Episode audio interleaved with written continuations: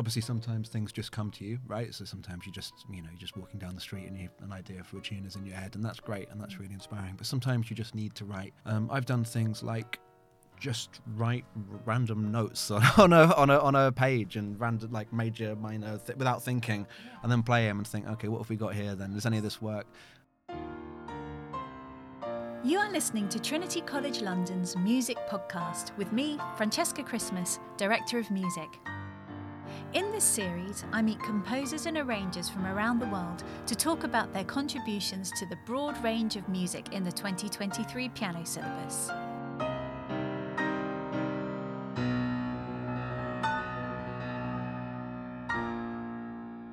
Sam is a London based jazz pianist and one of the contributors to the 2023 piano syllabus. Welcome, Sam.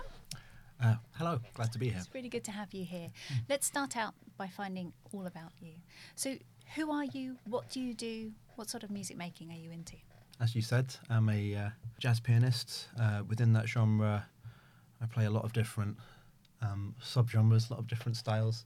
Quite involved on the straight ahead scene, play a lot with people like uh, Alex Weston King and do a lot of the Ronnie Scott's late shows. I also have a, a kind of fusion band playing uh, music by Allan Holdsworth and uh, Chick Corea, people like that. Uh, I have a lot of my own projects, so I have uh, a trio playing my own compositions, which are kind of influenced by the likes of uh, Paul Bley, Keith Jarrett, Abdullah Ibrahim, those sorts of people. Loads of other things. I run a big band. I have a quintet. I have a few piano duets. And you manage to find time to sleep and eat between those Uh, sort of, yeah. Yeah. very good, very good. Um, and I understand you're also studying for your PhD at the moment. uh, yes, yeah. What are you looking at? Uh, so I'm looking at whether adults can learn uh, perfect pitch. Um, so I designed a, a training scheme for this and tested it on several people across the world. Uh, I managed to uh, get on board through something of a, a, a polemic. I posted a video criticising a famous YouTuber. Um, Gosh, I love that. yeah, and uh, lots of people got involved. Uh, it was good. Yeah. So is your interest in this area linked to the fact that you're a jazz musician and working in something that is ostensibly a lot of the time an oral music, an oral tradition? Uh, absolutely, yeah. I mean, I think having great ears is really important for playing all music. Um, it's not a genre specific uh, thing. We're dealing with an oral art form. You want to be able to, to audiate, you need to be able to think in music in order to, to play music effectively. But jazz is a kind of a particular case. So you're in a situation where, so I'm a jazz pianist, where ideally you want to be able to hear, you know, what notes the bass player is playing, uh, what notes the saxophone player is is playing, and you know as well as picking up everything else, what's what's going on on the drums and whatever, um, in order to to play the best accompaniment uh, you can. Um, so it's useful for that. That said, I don't want to overstate that. I think um, a lot of uh, jazz students can get um, too concerned about Mm. that. You want to allow yourself to be in the moment, and ultimately, Yeah. you're kind of telling separate, interconnected stories at the same time. You're not trying to ape whatever the last person did, you know. Yeah. But yes, that's it's entirely um, from there.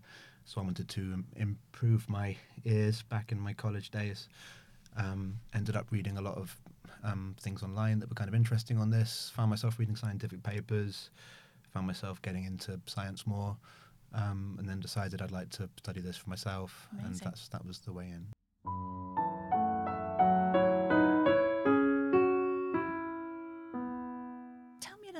More about your journey to becoming a jazz musician. Where did you start? It'd be lovely for our teachers, and many of whom will be teaching pupils at the beginning of their musical career. It'd be lovely to hear how you got from there to where you are now. I had a very inspiring teacher uh, when I uh, was a kid. Um, a guy called Roger Perrin, who teaches for the Richmond Music Trust in uh, Surrey. Initially, I used to be a, a guitarist, a kind of rock blues uh, guitarist back when I was a teenager, and that was the music I loved, and I still love that music. But I sometimes I wonder if I play uh, play piano now because I was I was too rubbish at guitar. um, but anyway, um, he whilst whilst kind of um, uh, nurturing my love of uh, of rock and blues at the time, which was great. You know, we'd go to uh, gigs as sort of groups of us taken by him, and, and, and go and see loads of amazing musicians that I never Wow. would have been able to see otherwise. Alongside nurturing that, you kind of like introduced jazz a little bit on the side because he is a jazz musician himself. Um, got me listening to you know Oscar Peterson and Herbie Hancock and and people like this. And yeah, I think that's where it stemmed from. I think like a lot of people who come from a kind of rock blues background initially, you sort of find your way in through some of the fusion and funk stuff. Yeah. So bands like uh, Weather Report and Headhunters and all those were initially very interesting to me.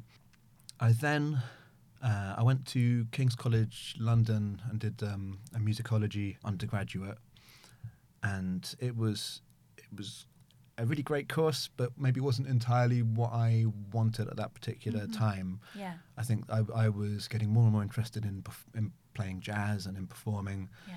Um, as part of this course, I could do several things outside, and in many ways, I found them a little more interesting than the stuff I was doing on the course, as great as the teachers were on there. Um, and one of those was uh, composition classes at Royal Academy of Music, Mm. Um, where I learnt with um, Pete Churchill, who, who is, you know, Pete. I know. I still, to this day, um, so I, I teach now at um, Middlesex University and various other places. To this day, my sort of teaching role model is Pete. I think Yeah. I just, uh, you know, Yeah. he's uh, an exceptionally good teacher Yeah. and someone to take a lot from. So anyway, I went to classes with him that were very inspiring, but also kind of terrifying because this is the first point in my life I'd realised that uh, people my own age could sound as good or even better in some cases as people on records. I think I'd always been a bit of a, a big fish in a small pond until Ah. that point, and suddenly the uh, the pond expanded substantially. everyone has that moment. everyone has that moment. But yeah, saw some amazing people. Uh, Kit Downes was there, John Ascreet was there, um, Callum Gourlay, Josh Blackmore, Freddie Gavita, all of these amazing musicians, um, which was very inspiring and terrifying at the same time. I ended up doing a hell of a lot of, of practice then, but kind of got the got the jazz bug even more seriously at that point. Mhm. It's kind of like, right, this is what I want to do. Amazing. And my goal was to end up at the academy, which I did afterwards. So I did a, a postgrad in jazz uh, there Oh, and incredible. ended up with lessons with Gwilym Simcock. The things he played in those lessons that I, t- to my ears, are better than a lot of the things I've heard him play on gigs, which are also already incredible. It was just an amazing experience, and he's so fast. I remember a class where I said I was working on um, "Falling in Love with Love" that tune, Yeah. and I'd sort of been practice, practicing it um, for a while and, get, and getting inside it. And he said, "Oh, how about you know try doing this and stick a ostinato in the left hand, and, and, and what about if we play with this kind of groove, and then you could then you could do this." And it was all stuff that you know if, if I'd sat down and practiced for like a couple of weeks, maybe I'd have pulled something good out of the bag. But he uh, he's he just had a crack at it, and I, Mm. was, I think I've got it on tape somewhere. It's like one of the best things I've ever heard. Amazing. The only downside was having to then play after that. I know. Hard to follow, right? Yeah. Gwilym has always done. Is it this sort of he draws so much on obvious on so many musical influences, and there's this incredible blurring of lines between any style or genre he plays. He sort of just moves through them and pulls inspiration from. It can be, you know, incredible romantic piano music one moment, then it's Mhm. you know Chick Corea the next. It's incredible.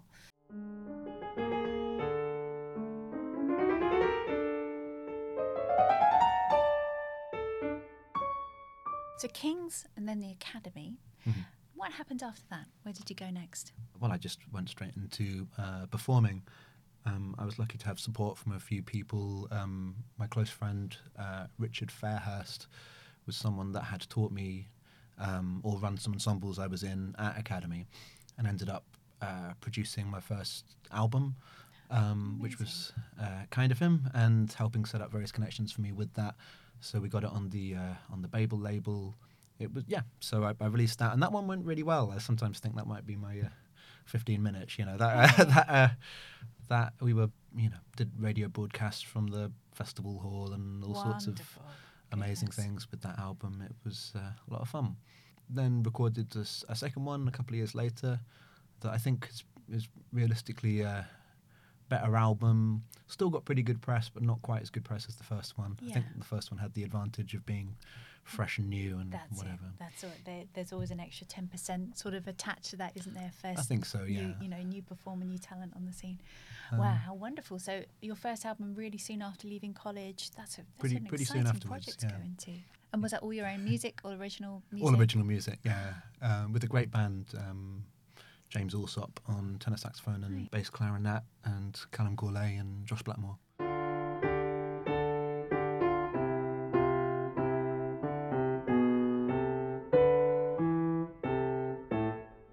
Where do you where do you find your um, inspiration for from when you're writing? Uh, I guess it changes. That's a hard, a hard question. I could talk about it from the other side because I guess, yeah, when I teach people to um, about composition, about how they might compose, I guess I draw upon things that I do, do myself when I'm in a rut. Obviously, sometimes things just come to you, right? So sometimes you just, you know, you're just walking down the street and you have an idea for a tune is in your head, and that's great and that's Mm. really inspiring. But sometimes you just need to write. Um, I've done things like just write r- random notes on, a on a on a page and random like major minor th- without thinking. Yeah. and then play them and think okay what have we got here then? Does any of this work? And I did actually one of the compositions on my second record started from that. And I don't think any of the chords in it were the chords that were initially on the page but it just started a process of Nice. you know so you play it and you think well that that doesn't work. This works. Maybe we'll go with this. Yeah. okay now I feel like doing this and it's given me this idea for this tune and everything. Sometimes you just need something to to get going Yeah.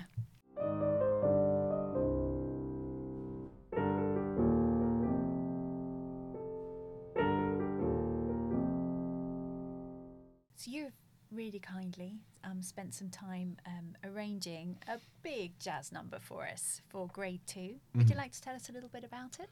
Yes, I uh, I arranged. It don't mean a thing if it ain't got that swing. Uh, Duke Ellington classic uh, for the the grade two syllabus, which was uh, quite a, a challenging piece to arrange for for grade two because even just the melody itself is already quite syncopated. Gave it my best shot. uh, the arrangement was supposed to be Ellington through the eyes of Monk, Oh, wow. um, so it's got a kind of Monk edge to it. wow. Um, there is a really great um, Thelonious Monk um, album of Duke Ellington tunes from which I drew some inspiration. Fabulous. I wanted to present something that was appropriate for people, but which was informed by the tradition and and and could introduce people to a few of, of the more interesting sounds that a, a player like Thelonious Monk would play. I'm so delighted about that because one of the objectives for the piano syllabus and the, the piano books um, this year has been to draw on a much broader range of musical styles and genres to give learners, even at the beginning of their journey, tastes across time, across the globe, across different styles. And authenticity has been really central to that. So Mhm. we didn't want to create a pastiche of a style or genre, but really give them authentic um, pieces Mhm. of music. And I love that description of, you know, not only is it Ellington, but it's Ellington through the lens of Monk. Mhm. I mean, that's kind of two for one there.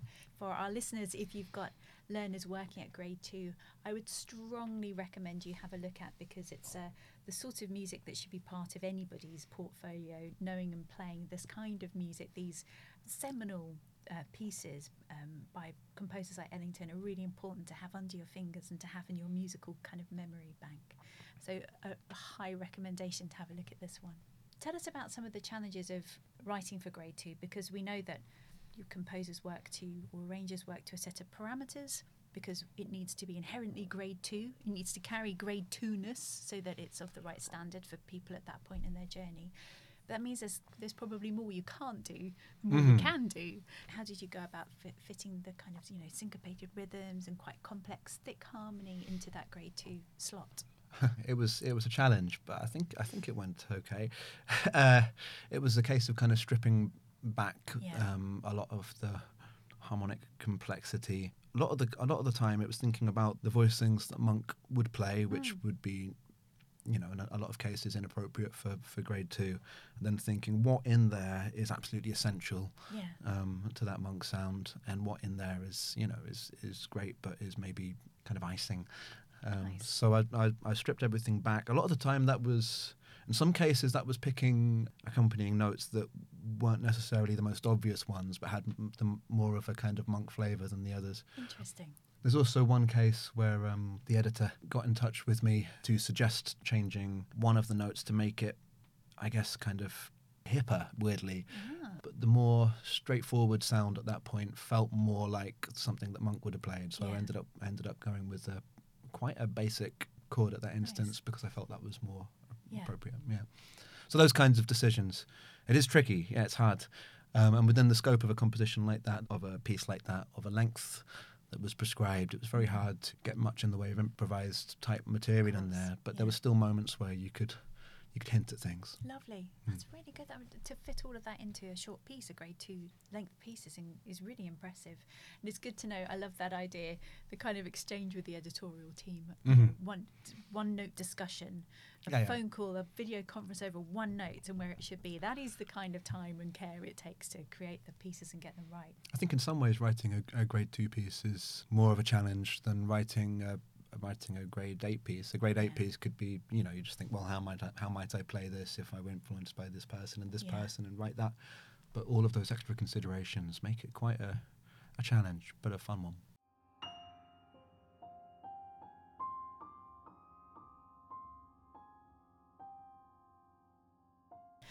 I was interested to hear when you talked about your own journey as a learner, that your teacher, remind me of his name, Roger Parent. Roger. So we'll, we shall call him Roger. I feel like I know Roger now. Um, he took you. He didn't. You know, he didn't just support you and push you towards different um, musical styles like jazz, but he also, you said, took you to gigs and Mhm. to see live music.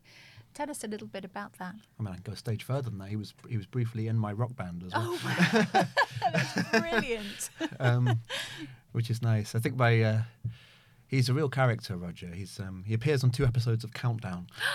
um, what, a, what a talented man. he's uh, yeah, something like that. It's got like a, a passion for numbers as well as for for teaching. He's a real um, teacher, like I'd like great musician, but I feel like I feel like the best thing about him is what he brings out of other people yeah. um, which is a, a super talent. I've always had a lot of respect for for teachers, and I, you know, I really enjoy teaching myself as a result of some of the teachers that I've um, had in the past. I think to no small measure.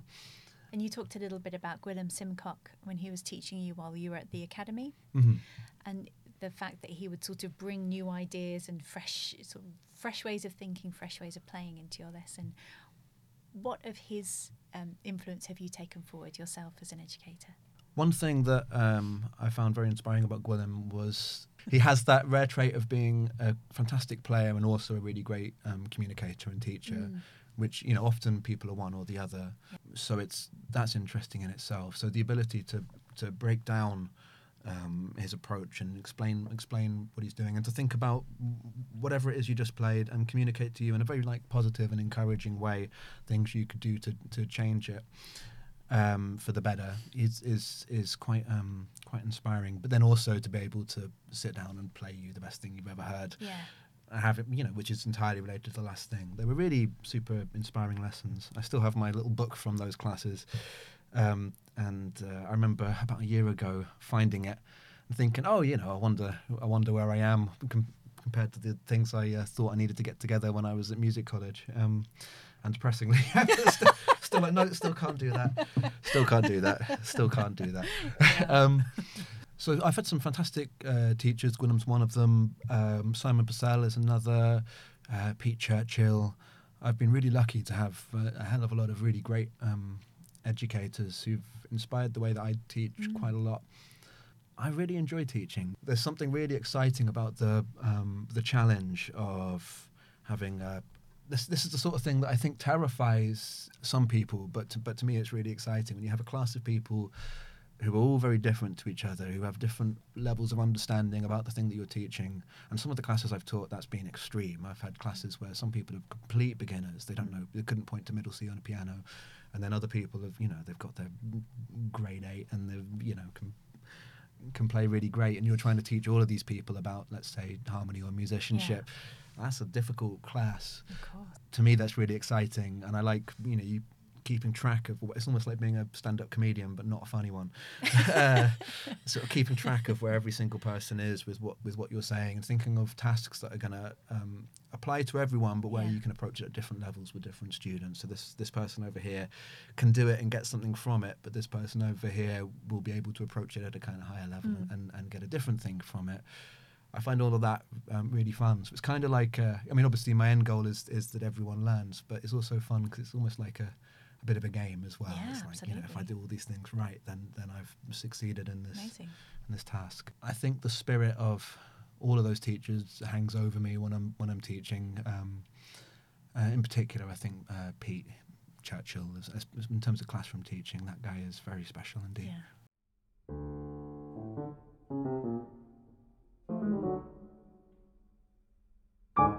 So, having listened to you talk about these amazing musical influences and your incredible three albums. I know people will be really um, interested to go and listen to your music now. Mhm. Sam, where can we direct them to? Well, you could go to my uh, my website, which is um, samleak.com. Uh, you, I mean, it's all on Spotify. If you look up, um, so the first two albums are released under the band name, which is Aquarium.